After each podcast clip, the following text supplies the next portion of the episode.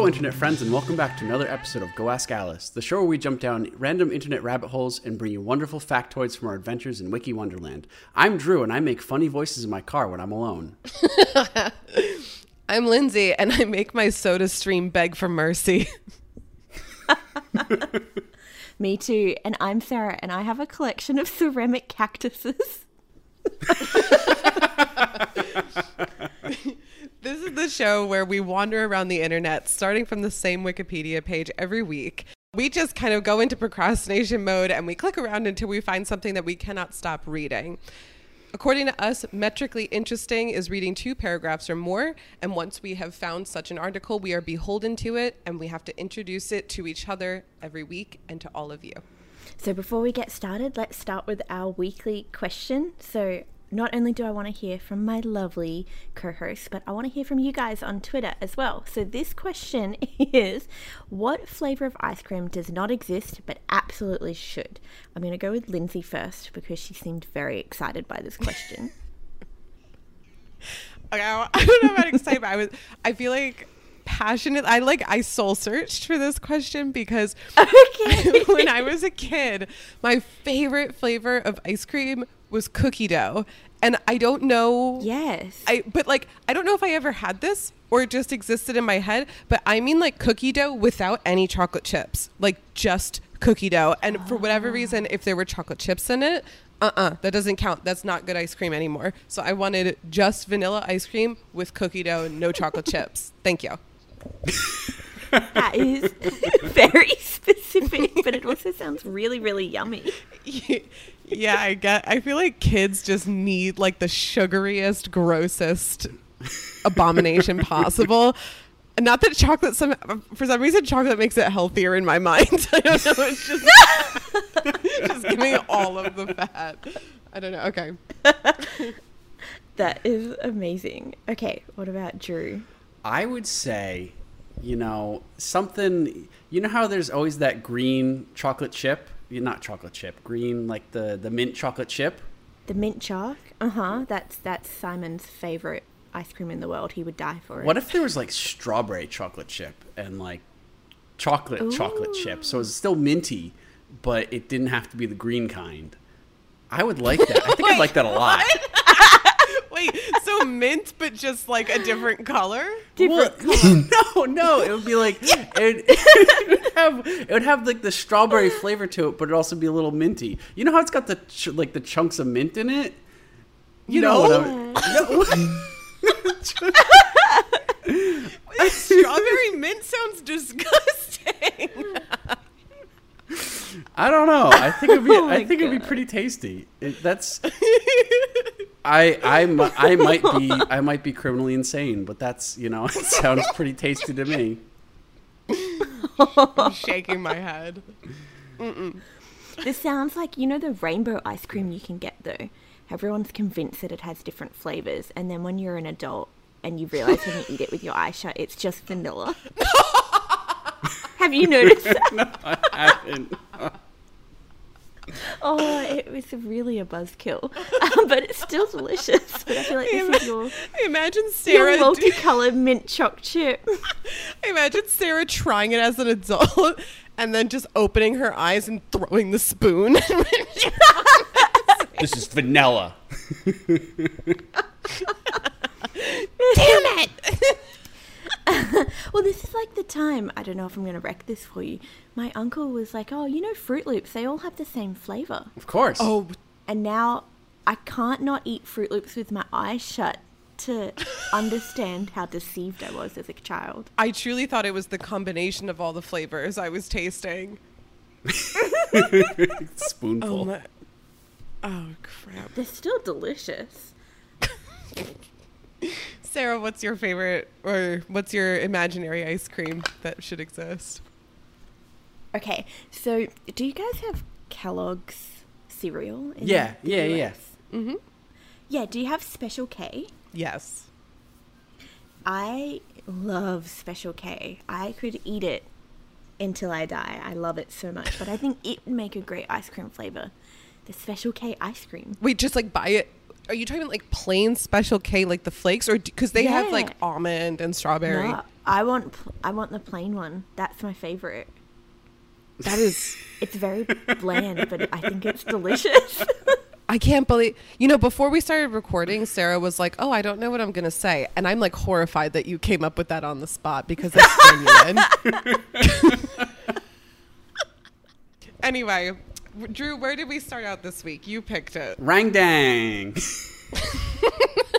do you want Do you want to tell everyone what rendang is? It's a, it's an Indonesian spice. It's probably pronounced rend- Rendang. rendang, but I, I like rangdang. Drew really liked saying rendang. How far did we wander? I I took 19 clicks. I counted. Holy moly! You're halfway across the internet. yeah, Well, that's not including. I ended up um, downloading a book from 1860. and then I called a friend of mine who has a PhD in this. So I went. Oh my I God. went, like You way went all off in. of- I yeah. I really. I went hardcore with my topic. Oh my god, I'm so excited. I think I did maybe like five or seven clicks. Not too many. I did uh, three. Oh my god, Drew! Oh wow. I went to well. Let me let me preface this. I went down like six different rabbit holes and found like couldn't find a thing, and then Yeah, all and of a I s- did too. Yeah, for you. for me. and then all of a sudden, I just like got in a zen moment and did three clicks, and I was like, I like this topic. You let can't the wiki wait. speak to your soul. Yes, I did. The, instead, oh my god! Instead of like the Ouija board, it's like the wiki board. the wiki board. Oh my I god, think I that's our t- trust. I would trust that more. that's our T-shirt. the wiki the board. wiki board. Oh my god! I like You it. heard it here first. I love it. Okay, so where did we en- end up? We started on Rangdang. Drew, this better be more interesting than Chinese spies. Uh, I ended up on the history of beer. Okay, Oh, very cool. that is interesting. What about you? I landed on the word genius, Oh wow, that's but it's not what you think. okay. I'm very excited to hear about it. Um, and I landed on something called a Lazarus taxon. Oh hell yeah! I'm into whatever that is. So where to start? Should we get drunk first? I'm into it. beer. That was clever. Yes. So the the history of beer. So as I said, uh, it took me three clicks to get here from Rangdang. I had to include it. Just so How'd you how'd you get there? Rangdang. Dang. So um, I got it from ice shipping, uh, which of course in the past all cooling was done through ice, and that links me directly to beer, of course, because you got to have ice cold beer. And um, I didn't even I didn't even know know that they shipped things with giant cubes of ice. they just used to ship giant cubes of ice to like store in your little storage house, your little your little chill house. That's actually the, And like, the region, makes the region of. Syracuse, or also where Drew and I went to undergrad in Colgate. There used to be ice farms, which were quite literally like Oh, places wow. where they would like harvest these giant blocks of ice. and then just transport it. Oh, that is so cool. Yep. Literally, very, Very cool. cool, yeah. Boo! Boo. Bad. no, uh, we can't both be. no, because it would Great be job. two against one. Great yeah, job. Okay, yeah, you have to support. okay, sorry. Continue. So so so what I was interested in in beer was the history of beer uh, because it's one of the oldest alcohols produced for consumption. And as I said, I'm not super interested in the brewing process or any modern beers. I just really wanted to like find out what person went like I could boil this shit, cool it down, let it sit for a while, and drink it and feel great. And so that's where I started digging. And so let's begin with the uh, the etymology of the word beer, just to just to start it out. Yeah. So in, ear- in early forms of English and in the Scandinavian languages, the usual word for beer is just the word ale instead. But the word beer comes from present day, or comes to present day English from Old English bior itself, from common That sounds fancy. from Common Germanic. Uh, it was found in Western Germanic and Northern Ger- Germanic dialects such as Dutch and German. The word beer, It's like the Um, nose and then strips. old it is. and then uh, Old Norse Bjor. There's a J in there, and I love it. Um, Bjor. The uh, so the earlier etymology of the word is debated, like the actual source of it. So there's three main categories that they think it came from. So they think it came from Proto-Germanic, the buza, which is like brewer's yeast or beer dregs. Um, the second one is that it's related to the word barley, and then the third one is that it was borrowed from Latin, the the word to drink, a bibra. Um, and so, Ooh. yeah, so A bibra. a bibra, Let's go have a bibra. a bibra. That'd be a great name for a bar. Ooh, I like that. I like me that. at the Bibra. Bibra, yeah. We're giving away ideas for free right now. Well, right now it's free. We really are. So in Old English and Old Norse, the word beer did not denote the malted alcoholic drink that we're so familiar with, like ale, uh, but instead was a sweet, potent drink made from honey and juices of other fruit other than grapes, and was much less ubiquitous than ale, and was more similar a drink to mead or cider. And it is believed that this form of beer would be served in a kind of like tiny drinking cup that was sometimes found in early medieval graves. And uh, this is very cool. This sounds more like my type of beer if it was more like mead or cider yeah, it actually rather than like an Yes. ale. Yeah, because it's very potent. They said so. I don't know. I feel like that would be uh, kind of cool. Um, so in Is that how people ended up in the graves? uh, I hope not. we'll get to that. Okay, we'll get to it. Dun. dun. So uh, dun dun. Foreshadowing. So in German, uh, the meaning of beer. So this is where our meaning of beer actually came from. Uh, expanded to cover the meaning of ale before our earliest survival writing, sorry, surviving written evidence. So a German hopped ale became fashionable in England in the late Middle Ages, and the English word for beer took the German meaning, and thus English beer during during our period is denoted as a hop malted alcoholic drink. And so beer and ale kind of became synonymous because the Germans were like, ah, it's the same thing. So, you know, Oh, I never thought that I had that question until this moment. yeah. Like, what's the difference between beer the and di- ale? Beer and ale. Well, there you go. The, the Germans kind of put those together. So a beer used to be uh, a very potent drink versus what it is now. Uh, so that's where the word beer came from. Now let's dive into where beer actually came from.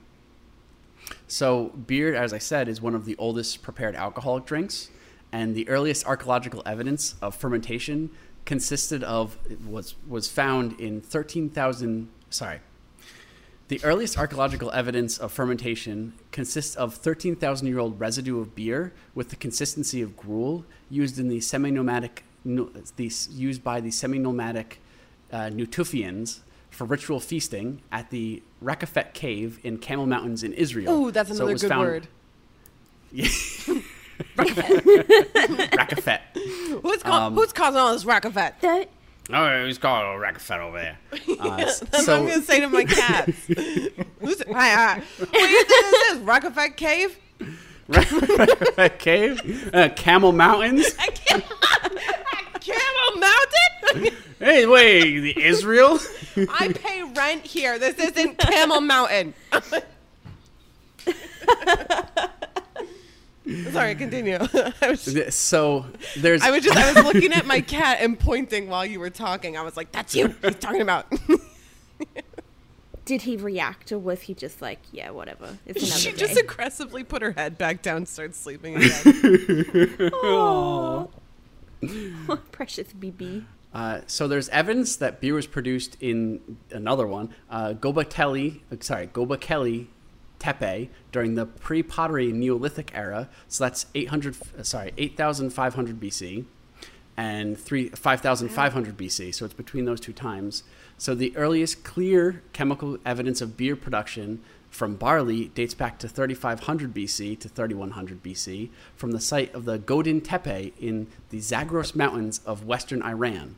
awesome. So it is it is possible but not proven that it could date back even further than that, back to 10,000 BC, where cereal was first farmed. That's amazing. So Wow. so beer is super old, People have been getting drunk for a while. and you know, so actually, so beer in recorded history, there's there's a part where. Uh, let me get to this. So, uh, beer is recorded in written history in ancient Iraq and ancient Egypt, and archaeologists, archaeologists speculate that beer was instrumental in the formulation of civilizations.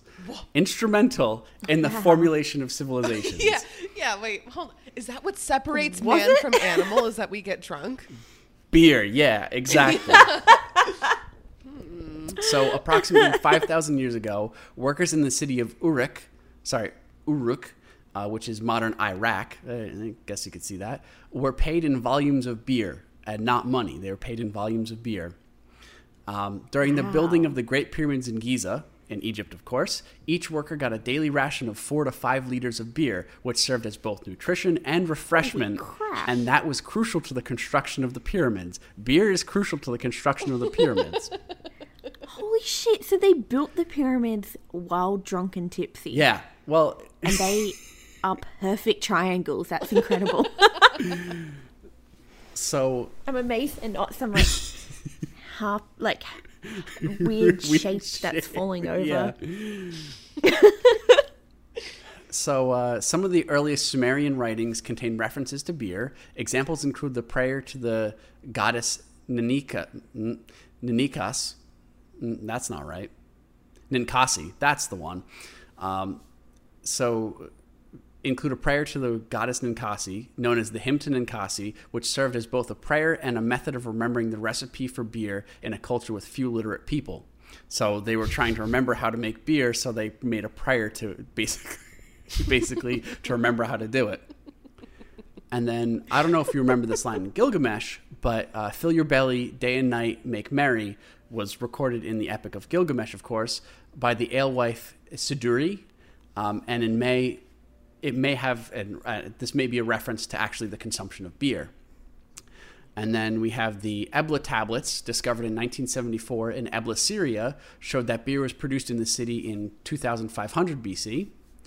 And then uh, to China, a fermented drink using rice and fruit was made in China around 700, sorry, sorry 7000 BC. And unlike sake, mold was not used to saccify the rice, which is a different form of fermentation. And the rice was probably prepared for fermentation by chewing or malting. And then we get to India, and during the Vedic period in India, in ancient India, there are records of consumption of beer like substance called sura. And then Xenophon noted that during his travels, beer was being produced in Armenia. So beer is literally all over the world and is being independently created all over the world, which is just uh, uh, just a nuts nuts thing to me. And truly, beer is the formation of civilization. When you consider that So- we are like all extensions of nature, it's just very funny to me that nature was hell bent that we make beer. Yes, exactly. Yes. I did this, you'll finish it. Let's go. and that's how mankind goes out. In a drunken stoop. I love it. yeah. Wow, that's really So- fascinating. So wait, did I hear you correctly before that, That you is said that people chew like in other parts of the world will chew the beginnings of or Yes. Did, Start the fermenting process through chewing. yeah, that is Oh my god. So they would have like a communal chew and then they would spit it into a bowl? Yes, kind of. like Oh, don't like at that. first I was grossed out, but then I started thinking that that's actually beautiful. That like oh my. no, like Your inner hippie is coming out. I love no, it. that that that, that this is a man-made process that has to be started with our enzymes, and that it just like went Yeah. back in. It, it was just like this reciprocal relationship of like we are oh, creating okay. it with our enzymes, and then it apparently fuels us to make the pyramids. Yep. So scientifically it sounds beautiful, but I think in reality it would be horrifying to see hundreds of people chewing and then spitting it into the communal barrel. on a in a not podcast related um uh, bout of procrastination, I started looking into the history of spitting. Um, and um, oh my god, what did you find? it's so I I had found that you know the like spittoons in uh like like old time well actually maybe you don't know like Yeah, oh yeah. okay okay yeah like like old timey kind of Yeah. like you're ch- chewing tobacco or whatever and like you're in a bar and you spit in a spittoon well so first of all people would spit into these and it would just be full of spit but then second of all very poor people traveling would go to taverns and bars and saloons and be like can i sleep on your floor and so they would sleep among the spittoons. But then also, it was so common that there would be rags hanging from the bars, and people would wipe their mouths with these rags, and then not the, these rags, rags were never washed. And so disease spread like freaking crazy because of spitting. Yes. And so they in to to like combat this, I, I don't think people really knew so much about like germs back then. So they just outlawed spitting. Yeah. There you go. That'll do it. So yeah, that's my tangent. That had nothing to do with this. It was a great tangent, though. I'm very, very happy we went on it. I'm kind of embarrassed So- that these are the things I look at. Yeah. Yeah. So, so beer was spread through Europe by Germanic and Celtic tribes as far back as 3000 BC, and it was mainly brewed on a domestic scale. So, you know, of course, so you wouldn't actually have a communal pot. This would all be brewed, you know, in your home. Your family pot. Yeah, your little family pot. So that one, that's not as gross. Nice. Um, and the product the early Europeans drank most likely would not look like the product that we know as beer, but you know because they had um, outside of their basic starch source, each year the, not each European, the early Europeans um, contained fruit, honey and numerous types of plants, spices, and even narcotic herbs that they would add to these these beer recipes, and that's how they would produce beer, which um, is a little different than what we have now, to say the least. but one thing that they didn't contain was hops, which was added later. Uh, that's around 1822 is when is when hops were added to beer first. Um, so in that's so eight, recent. In yeah, not I mean more recent than beer. It's like basically now when you think about the age of beer. yeah, honestly. yes. So in 1516, William IV, the Duke of Bavaria, adopted the Rhine the Rhine Heistabat, which is a purity law, uh, which uh, which is perhaps the oldest food quality regulation still in the use in the 21st century. And according to this, it allowed only so it allowed only three ingredients to beer, which was water, hops, and barley malt. And so beer had to be had to only include those three by the purity law and um, beer produced before the Industrial Revolution continued to be made and sold on a domestic scale, although by the 7th century AD, beer was being produced by the early European monasteries. And then, of course, when we get to the Industrial Revolution, the beer was being produced instead of being like an artisanal uh, manufacturer, was an industrial manufacturer instead, and the domestic manufacture kind of ceased to be significant by the end of the 19th century. So the development of uh, hydrometers and thermometers changed the whole brewing process because brewers had more control over, you know, how the beer was actually going to taste. And funny enough, in 1912, brown bottles, this is when brown bottles were actually first implemented um, by the Joseph Schlitz Brewing Company in Milwaukee, Wisconsin, in the United States. And this innovation has been accepted worldwide and prevents harmful rays from destroying the quality and the stability of the beer. And now we get into modern times. Ah, makes sense. Yeah, exactly. Um, in modern times, uh, we have the brewing industry, which is you know a huge global business, and as of 2016, more than 1,000, I'm sorry, 133 billion liters or 35 billion U.S. gallons of beer, gallons of beer, are sold per year, producing a total global revenue of 294.5 billion dollars in U.S. dollars. Oh my god. And Oh my god. in China, beer consumption hit 450 million hectoliters, or 400 or 45 billion liters, nearly twice that of the United States. But only five percent sold were. oh my god. So this is a a, a huge industry, and um, uh, one thing that was recently published was a study that suggests that decreases in barley production due to extreme drought and heat in the future could cause substantial volatility in the availability of price and price of beer. So climate change is coming for God. our beer, which is unfortunate. This is how humanity ends. it's going to be a war over the barley for beer. Exactly. It's gonna be. A war I predicted it. I love There you I love how every we've been like warned about clean water for years. And I do feel like the barley thing is going to mean more to people, but I think I'm very then- pessimistic. no, I'm with you though. Uh, so yeah, beer turned out to be super important when it comes to civilization. I didn't know. I thought it was just gonna be like, oh, a few people produced it, but no, it's like produced literally all over the world. And I just like found it so funny that it was like, created at so many different times and discovered by so many different people. But you know, at all, it, it was just in in the end, it was just you know created to make you feel good and you know i guess alcoholic fermentation is an inherent you inherently ubiquitous kind of thing and so i just i think it's just so cool that beer was you know created all over so yeah that's a little brief history of beer That's awesome. I think that's amazing. Thank you. That's problem. more than I I've was- ever known about beer. Yeah, that is more than I ever thought I would know about beer. it's awesome though. yeah it was uh, it was really interesting and I, I got to it and i was like I, I have to write on this like beer is so is so present that you know who knew it was going to be what like 10,000 10,000 13,000 years ago that it was first produced that like the stuff we're still drinking is still you know was produced way back when Like you said, like the the process of it is also it's not like it just shows up. Like it's kind of involved. Um, so that's Yeah. really cool that like, you know, even before modern humans really I, I don't know. It, it's like it to me. It's like a feat of engineering that happened very early on. Yeah. Well, how do you even discover that back in the day? Like, because someone, like when they were doing it with the fermentation from the, the enzymes in our saliva, someone had to chew that, spit it out, wait a while, and then eat it again. and then realize it gave them a buzz.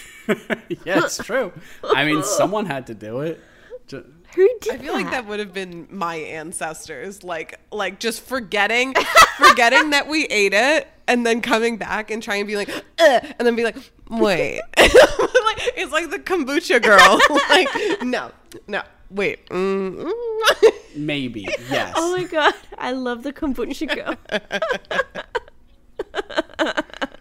that's what it was like. yeah Thanks for teaching us that, Drew. you're welcome you're welcome Yeah, thanks, Drew. So, what was yours on again, Lindsay? Genius. Maybe that's what you think. Oh, i'm intrigued let's go with it Well, would you? Yeah, Yeah. Go with it. So, okay, so something I know that you don't, which is a lot right now. because you're a genius. no, no, no, no. Um, no, it's that my the, in parentheses next to the word genius is the word mythology. oh Oh, And that's why I clicked on this because I was like, who's who's genius in mythology? Like I've never heard of this. Um, and it's not really it's not a who, it's a what. oh oh, okay. Spoilers. Yeah. so um, the punchline up front is that according to the ancient Romans and ancient Greeks, you are never alone. okay Oh, I needed more reason not to sleep at night. No, no, no, no, no. It's in a good way. It's oh, okay. It's like in a nice way. Okay, okay. yeah, yeah. Like someone always cares, and, and you're guided. Um, Oh, that's not. Wow, that shows some insight into my psyche, doesn't it?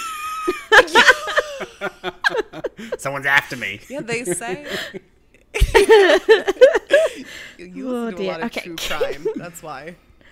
I do. I love true crime. It's just the worst of humanity, and it's fascinating. Oh, Sarah. um, okay. The, the truth of it is that you're always guided and accompanied by your genius. Um, Oh and my god. You have you have every individual has a genius. And this is like a if i was to describe it with like modern terms or even like you know uh like catholic terms honestly i would say this is something that's like a, a mix of like your guardian angel but with kind of like the best version of yourself like your your highest most ascended form like the purest form of you that basically came straight from the divine but is not human Oh wow! So it's almost like your soul, but better. Yeah, because it's weird. It's like there. It's like the, it has this external quality, but it is you. Um, That's really cool. I like that idea that you're always followed by the better you.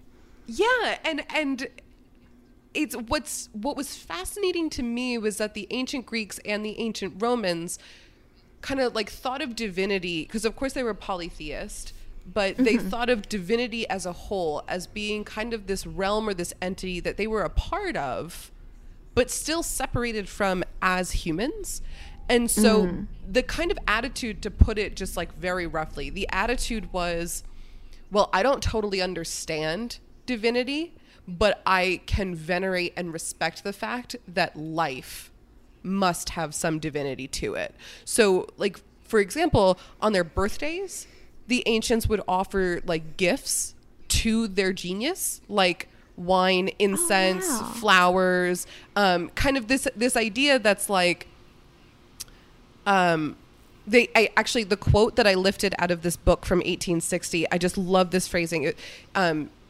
you you are venerating the great unknown of yourself Oh, Oh I my! like that. you This this kind of reminds me of like the modern day treat yourself. Treat yourself. yeah and and it's you know it's kind of saying like hey there's something special about you there's something special about this gift of life and every year on on your birthday for example it's a great time to stop and reflect and, and give offerings to whatever it is that connects you to divinity Oh, I think that's lovely. I, lo- I love this too. And so I, I had hinted that I reached out to a friend of mine. So I have a very Yeah. close friend who studies specifically um, poetry and witchcraft and ancient, like the classics.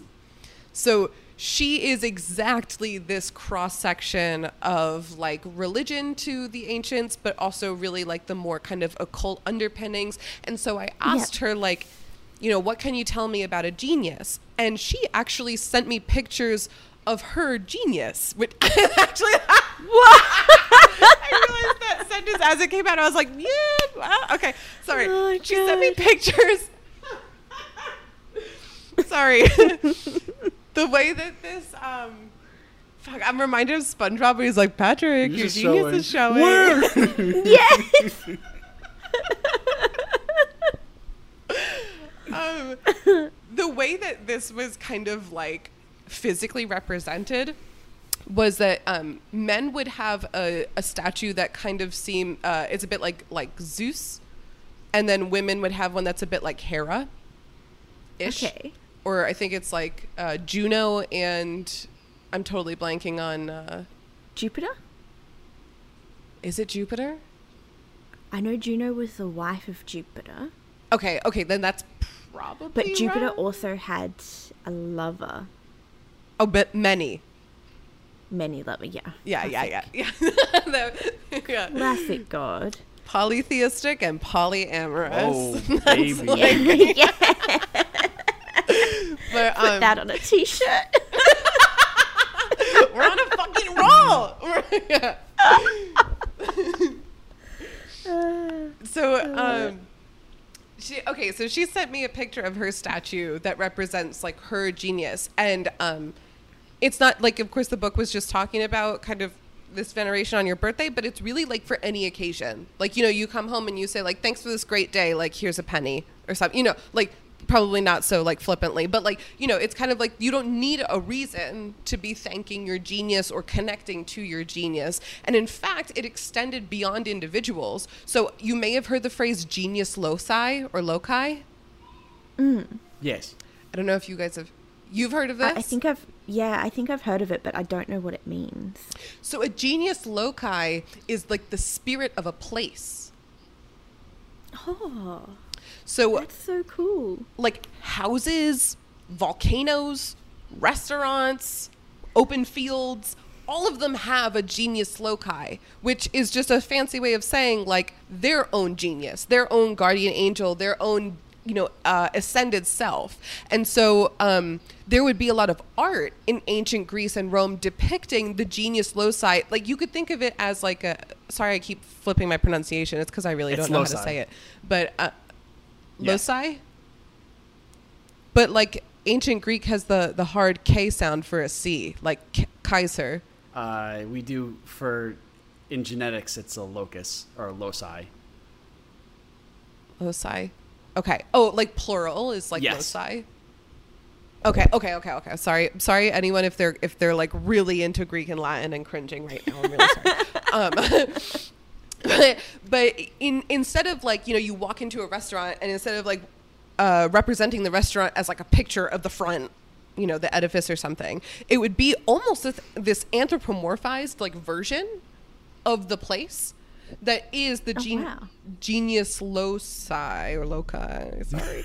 Um and so i wrote down like a little like how to spot a genius. Like what does this look like actually in art um so sometimes it takes the form of a serpent because this is like renovation or new life you know like shedding of the skin. Um and so i i guess maybe connected to this or i should i should have said before is that the power of a genius is to produce life. It is this life-giving force that's to you or to existence of a thing or a place really any noun right? And so um these these things would otherwise be inert and have no influence until the genius shows up and instills life or until the work of the genius has commenced Oh, okay. um That's and really cool. I like that that it, it applies to places as well. Like Yeah. some places give you give you life or And give you meaning in your life. And it's right and it's not it's not no, it's not always like human centric kind of a thing it's like it has it, like you know animals or um, places kind of have a protecting spirit simultaneously so it's like you need to respect the genius of the place that you're walking into Oh, that's so nice. Like it's a respect for existence. Yeah, yeah. Um, in a way that, to me, kind of right off the cuff says there is something, you know, everything about existence is, is this divine miracle, so to speak. And so we should respect the spirit of a place, of an animal, of a person. Um, and some some of the other sorry to get back to the the list that I was that I derailed myself from. Some of the other things in works of art are like winged beings. So to me, this like reminds me of like kind of like a guardian angel sort of a thing, where it's you know Yeah. again the ascended self. Um, a youth dressed in a toga, which to me is like all of Greek art. Oh. uh, yeah. Um, but I guess you know more specifically, it's like if a youth is ho- holding a, a cornucopia. So this idea of like potential Okay. or teeming abundance of life. Um, this just I it just just remind me of like toga parties. Yeah. You, you have them Exactly what I was thinking. Yes. Oh my god! It just Where is reminds me of like a toga party where everybody is young and really dumb. Yeah, you're showing your genius that way.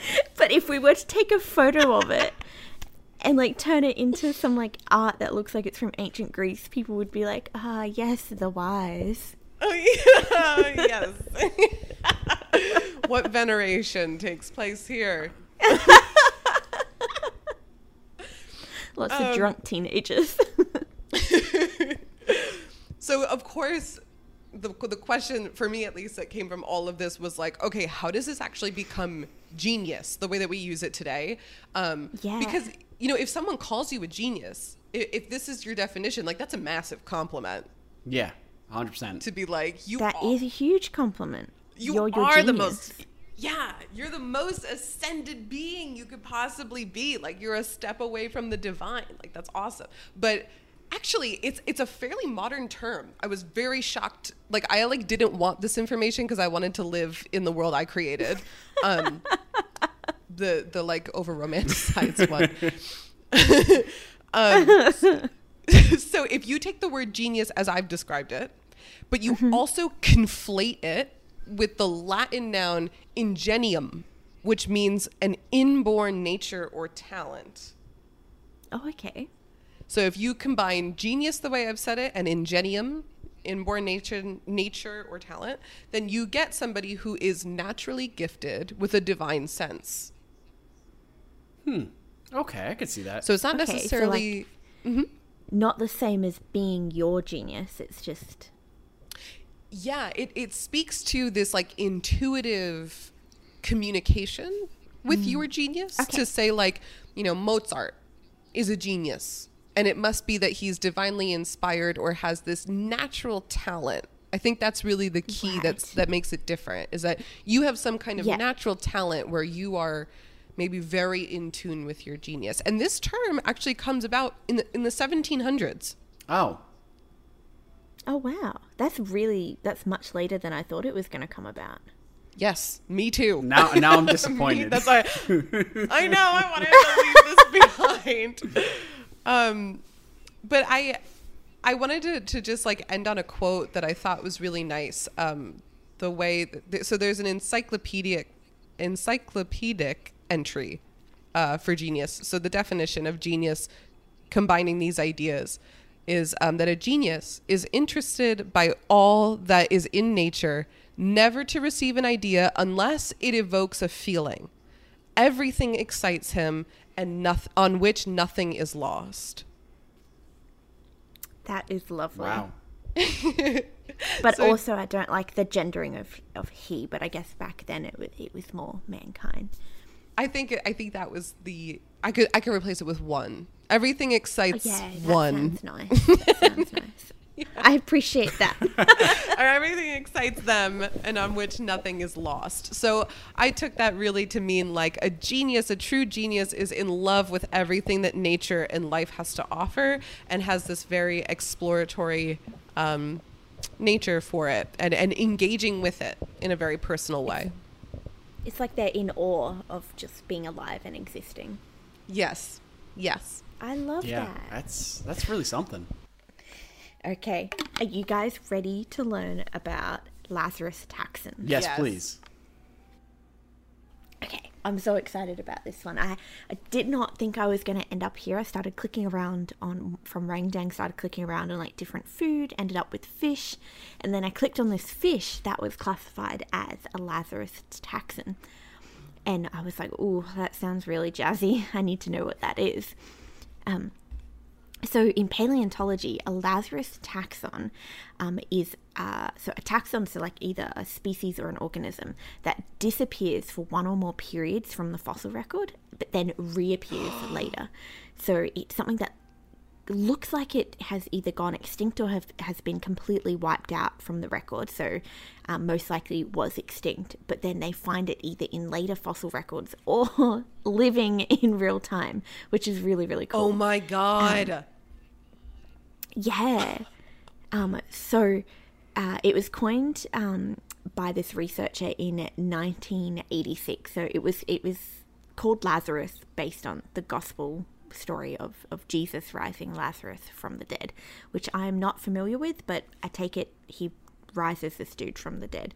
Um, and so these are kind of this is what's happening with these species and these organisms is they look like they had just disappeared from the face of the planet and here they are. What i found was really fascinating is that basically so this lazarus taxa or this this phenomenon that we see is completely an observational artifact. Um, and i find this so fascinating because a lot of the work that i do and that lindsay does as well is looking at observations of the universe through different data. Maybe it's light or it's X ray or whatever data we're looking at. And something that is really tricky is trying to figure out if you have observational artifacts. So, is something that you're seeing truly a physical phenomenon, mm-hmm. or is it caused by either something else that is physical or something else that is artificial in whatever you're creating, like whatever's creating slash taking your data? And so for this, the this artifact, so this observational artifact occur- occurs because of the way that fossils have been uh, either preserved or are found and then studied. Because when you think about it, so fossils, we only get to look at very specific areas of the world when, when we go fossil hunting um, or when we take big core samples. It's not like we're able to sample every patch, so it's quite sporadic. Um, and, and also, uh, conversely, on the other side, back when these things were existing before becoming fossilized, not everything gets fossilized. So you have to exist in a very, or you have to die basically in a very unique circumstance with the right type of um, floor bedding under you, the right type of environment to be able to become a fossil. Uh-huh. So it, it really is this like artifact of both if the thing died in an environment that was not conducive to creating a fossil, it wouldn't become a fossil, or it, it is also the where we're looking for our fossils that is not completely representative of everywhere else, if that makes sense. Yes. So that's like trying to drop, you know, a human in the middle. Like if you dropped a human in the middle of Australia, in in the Big Simpson Desert, they could walk for literally hundreds of kilometers without seeing another living soul or plants, and they might just, you know, come to the conclusion that there is nothing living out there, but it's the the place that they've been put. Uh, so I thought I thought that was really really cool. That's that's fascinating. So, are there examples of how this has happened before? Yes, I'm so glad you asked. I, have some I have three examples of my favorites that I really liked. Um, so we're going to start with the Leo Tang Rock Rat, okay. which, if you say that three times fast, it turns into gibberish.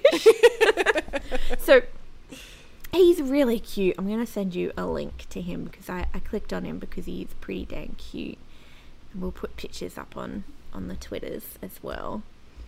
He's just got, he, he looks like a cute little rat. Maybe a little bit chubbier. He's got a bushy tail. Isn't he cute? Yeah. He's a happy little guy. He looks like a like a really tough chinchilla.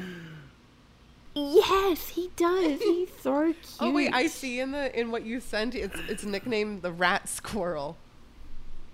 Yeah, the rat squirrel because he kind of has that bushy tail. yeah, it's like if you took the worst parts of both animals. and smooshed them together. Yeah, exactly. Um, so he got his super creative name of uh, Rock Rat because he lives in, uh, or they live in limestone, so they they can burrow in this like very like softer rock and kind of live in these rock faces. Um, and so because of that, they are in several fossil records because of the environment. Very great at creating uh, fossils. Um, but until very recently, they, they were thought to have gone extinct about 11 million years ago. And that's where they kind of drop out of the fossil record. They're not seen anymore, so we just assumed they were extinct. And then fast forward to 1996, uh, someone discovered a living one of these and was like, huh, he looks very similar to this fossil. And it wasn't until they did a full analysis that they're like, oh, he is this fossil. And so he was kind of like brought back from this dead, which I thought was really, really cool. That's really freaking awesome. So he's uh, they they are really sweet these little rock rats. Um, and so my next one is not as cute because it's a tree. Trees are still still adorable, um, but this is something called uh, the Wollemi pine. Um, and I, I was really interested in this because it, it was from here in Australia. So uh, it was found in uh, in a few different fossil records. Um, and so they thought that this was a type of pine tree that had completely gone extinct. They'd never observed it in the wild. In the extensive um, like research they were doing into Australia's rainforests, um, they'd never seen it in the wild. Uh, and then again, it wasn't until the late 90s, or sorry, mid 90s, so it was 1994, that someone discovered a very similar type of plant in this ro- uh, rainforest. Um, and so when they went investigating, they realized that this plant was growing right next to the original Wollemi pine. And so it was named after the, the Wollemi National Park. That's why it's got its name. Um, and so what they discovered is that it's only growing in very remote, narrow kind of strips of different sandstone gorges in Australia. Um, and it, it only grows within like about 150 kilometer radius, so a very small radius that it grows in compared to the rest of the world. Um, and so basically, if you weren't looking in that exact area, you would have never found it living again, um, and it would have always considered to be extinct, which I just thought was really fascinating. That you have to basically stumble upon it in the middle of nowhere to be like, oh, that does exist. But it's also amazing to me because trees are just like so much bigger than a human. Like I could understand like losing Yes. something small. like losing the rat, for example. right. Fair enough. Or some kind of bacteria. True. But like when it's a whole fucking tree, it's like who missed this? Who didn't do their job that day? yeah, it's like it's clearly been here for years. For millions and millions of years. And it's not like it hides at night. Like how did how did we That's true. right? they don't run away. Doesn't doesn't move much. It's amazing to me. I mean, like you know, I uh. get it. It's like remote regions, but it's also like that was a whole fucking tree. There are multiple trees. They're they're not moving.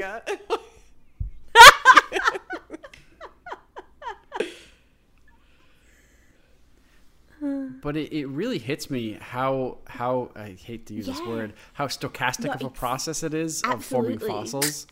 How it's just like it has to be it has to be so perfect for a fossil to form that it makes so much sense that you miss this stuff because it's just like you know if it's not the perfect scenario the fossil's not going to form so you're not going to find that all over the world and because you're not going to find that all over the world you're not going to find these fossils of certain things so it, Yes. it makes so much sense as to why this this could happen Yeah, exactly. And isn't it fascinating though that because fossils are so specific, so we have a lot of dinosaur fossils because they they died in like the muddy type of ground that was very good at kind of preserving and then fossilizing their bones.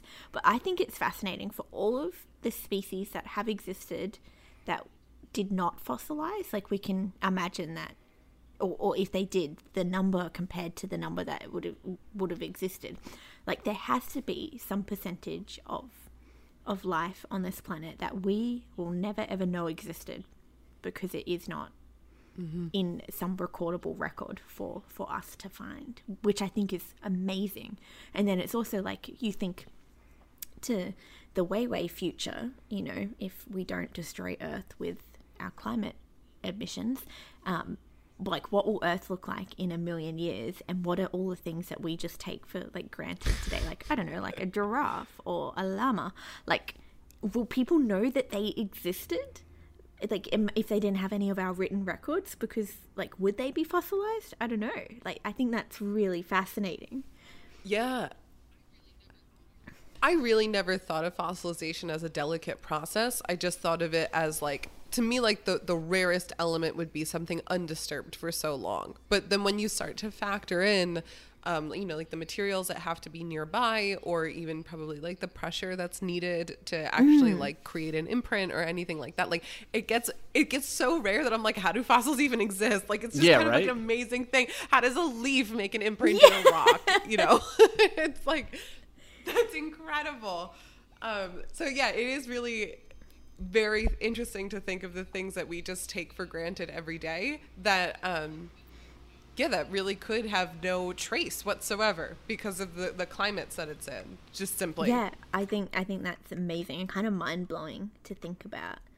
Um, so I've got one more example of a true like Lazarus uh, taxa. So this was found in fossil records and then rediscovered living, um, and this is called a bush dog, and these are found in Central and South America, um, and they too are also very very cute. So let me send you the link, and again we'll put pictures up on the twitters. Look at that little face and the little tail. Oh, it's he Yeah. looks looks like a dog red panda. or he looks like a cat that you got Yes, wet Exactly. He's He angry is an angry boy. Um, so so sweet. So they they're not huge. They are quite little. Um, but again, they were found in a few different fossils and thought to have have gone extinct. he's wearing boots Yeah, he looks like he is wearing little booties. yeah, sorry That's okay. I love boots. dogs with boots.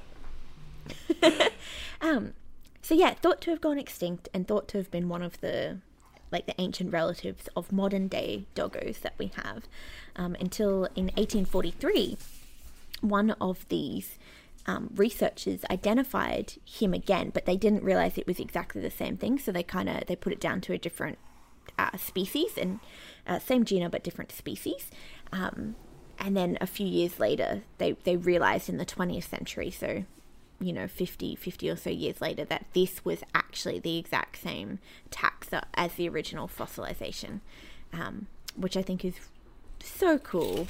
How do you how do you make a discovery like that? You know like it's like like i'm imagining you know those like true crime kind of things where like somebody's standing in the store and then it's like breaking news. This person like is a murderer on the loose and then you see like you know the person at the cash register is like the same face as the person like on the tv screen. That's my worst and you're fear. yeah you're like you're like oh my god that's you. But then like who the fuck is like walking around with a fossil and then they see this animal and they're like wait a minute that's you. Yeah and you have to do such like to identify a fossil you got to break down all of their different like bone structure and have a look at the living well it's not living anymore when you've got it in the lab but you have to look at the the living thing that you found and uh, in detail and it's really fascinating that they can especially before we had like gene and DNA sequencing to be able to confirm like species relatedness uh-huh. back in the the early 20th century I think that's also what's kind of amazing is that you you have to have this present knowledge in your mind of what this animal is, but also you've kind of got to have it right because you know, what if there are modern day dinosaurs running around, but because we don't draw dinosaurs with feathers, we don't realize that what we're looking at like is still running around, you know? Like I don't I'm know. blow Yeah. your mind. Chicken. Ch- I Chickens know. are basically chicken. modern day dinosaurs. Oh, I know. 'Cause I know. their little feet. They have the. Everyone should Google a chicken foot compared to a T Rex foot. They have the exact same bone structure, bar one bone. Like fascinating. I love thinking of little T Rexes just being giant, fluffy chickens with teeth. With teeth, yeah. Big on the teeth. but Big on the teeth, aggressive chicken. but it's kind of it's like i don't know you need to you need to have the idea in your head so right so that if you saw this thing you'd be like that's what you are Yeah, Yeah, you really I do. could never have done that. I'm Yeah. a bad scientist. I don't remember things. that's not our job that's not not our pay grade Not our pay grade. that is really cool So they were my examples of like true Lazarus taxa. So they were fossilized and then found again. Um, but then there's some other examples of things that aren't quite Lazarus taxa, but very similar principle. So things that in our human lifetime people have thought have gone extinct, but then have been rediscovered. So they're not necessarily just in the fossil record. We have written records of them, but then, you know, for some reason or not, they they have gone extinct and then have well people think they've gone extinct and then have been rediscovered and so um, my most notable one of something like this is called neptune's cup sponge um, which again i'm going to send you a link so you can look at some pictures because this sponge You're spoiling holy us. moly it is just huge. It grows up to several meters in height. They can grow up to five meters high. They're just, uh, it's a very aggressive sponge, uh, if I'm honest. and this is another example Here's the link. Yeah, so this is an example Ugh. of something that. i don't like No, that I know. He's big, right? I don't like that it's the lighting the lighting of this picture is so menacing it's like he's Oh, he's like showing Yeah. up at the campfire and he's like it's the forest and i'm and you're gonna die oh, I've got an even better photo. no freak, freak you out. no this is like It's like this is the flashlight under the face kind of look. yes tell me the name of god you piece of shit no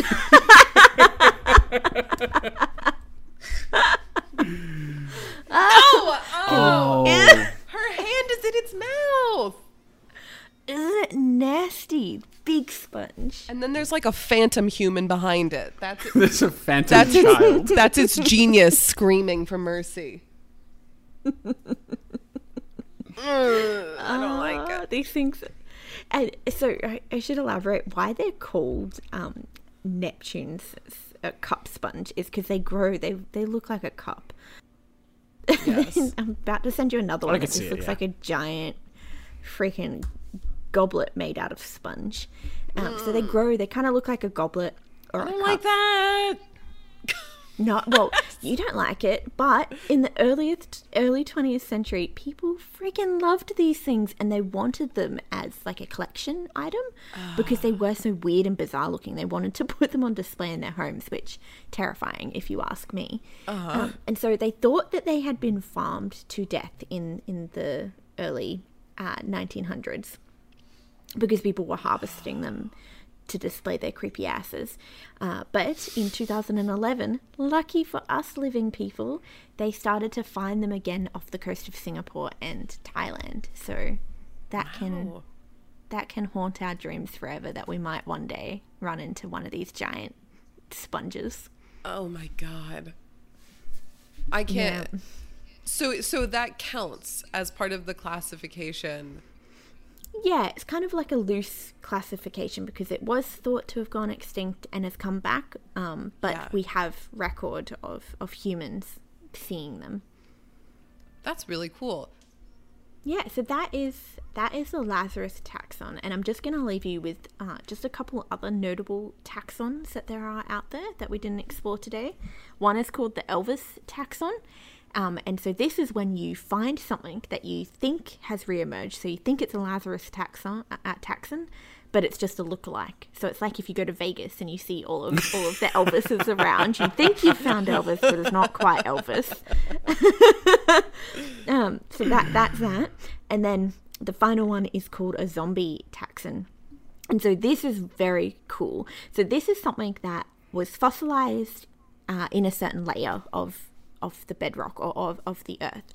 And then because of some disruption, so like maybe a massive flood or an earthquake or something that has disrupted all of that the, the fossil layers, it has moved up in the timeline, so it resettles higher than it should be. And so these are things that look like they uh, went extinct much later than they actually did. So it looks like they're kind of like zombies, like coming back to life, Oh oh oh, that's so which cool. Which is really really cool. yeah. Yeah. um, and yeah, so that was my deep dive into taxons and scary looking sponges. That is amazing. That is super good. Thank you. I we Yeah. had so much fun on this one. This is great. Yeah. Not that we don't have fun on everyone, but these I was so surprised at where we all ended up. These these are genuinely creepy though. I oh. I don't know. That one that that one you sent looks like it's bats hanging down. Like it looks like bats on a goblet. It does. I don't like it. I'm gonna have to tag these on Twitter. Ooh. Imagine drinking beer out of it though. No. I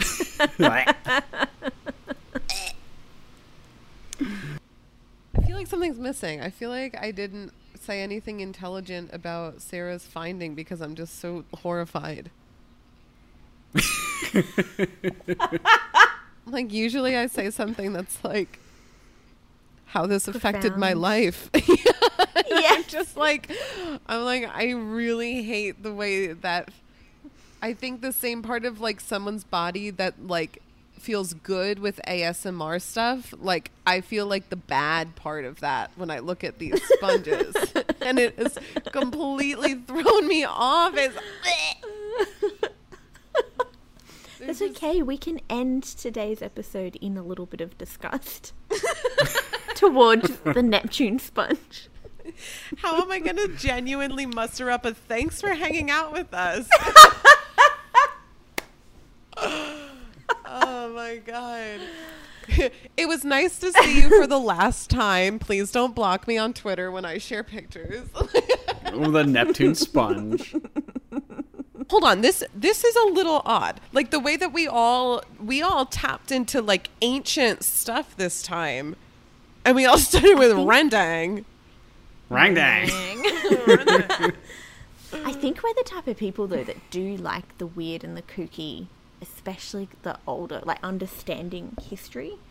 Because I think we are very, we do have those science minds that are like, why the fuck does that exist? And we, we want to know.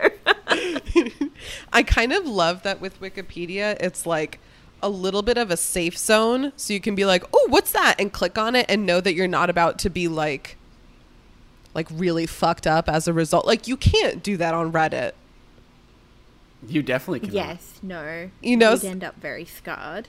Yeah, so I kind of, which I'm now learning because I've never been on Reddit before, but I really like that, like with Wikipedia, you can just so innocently be like, oh, I would really like to know what that is. Click. And just nowhere else on the internet is so kind. yeah.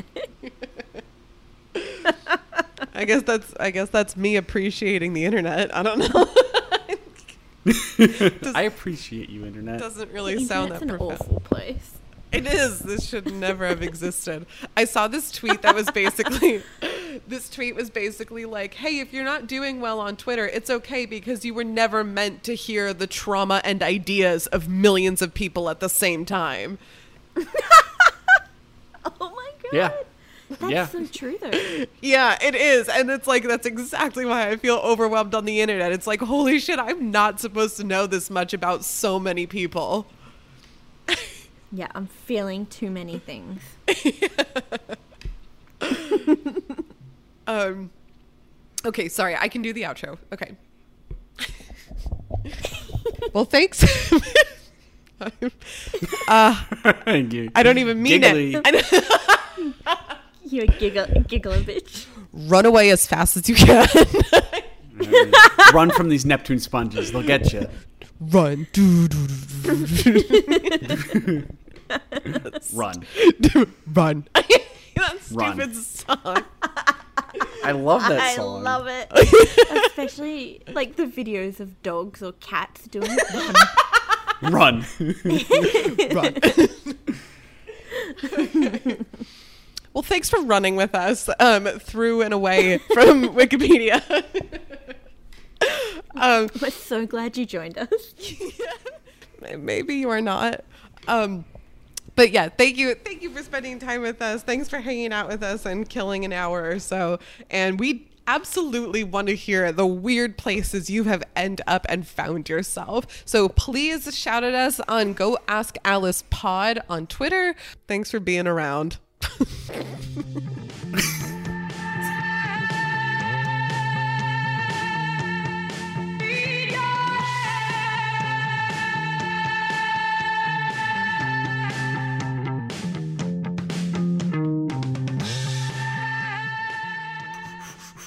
I don't have any. I don't have any alcohol, so I can't take a shot before this.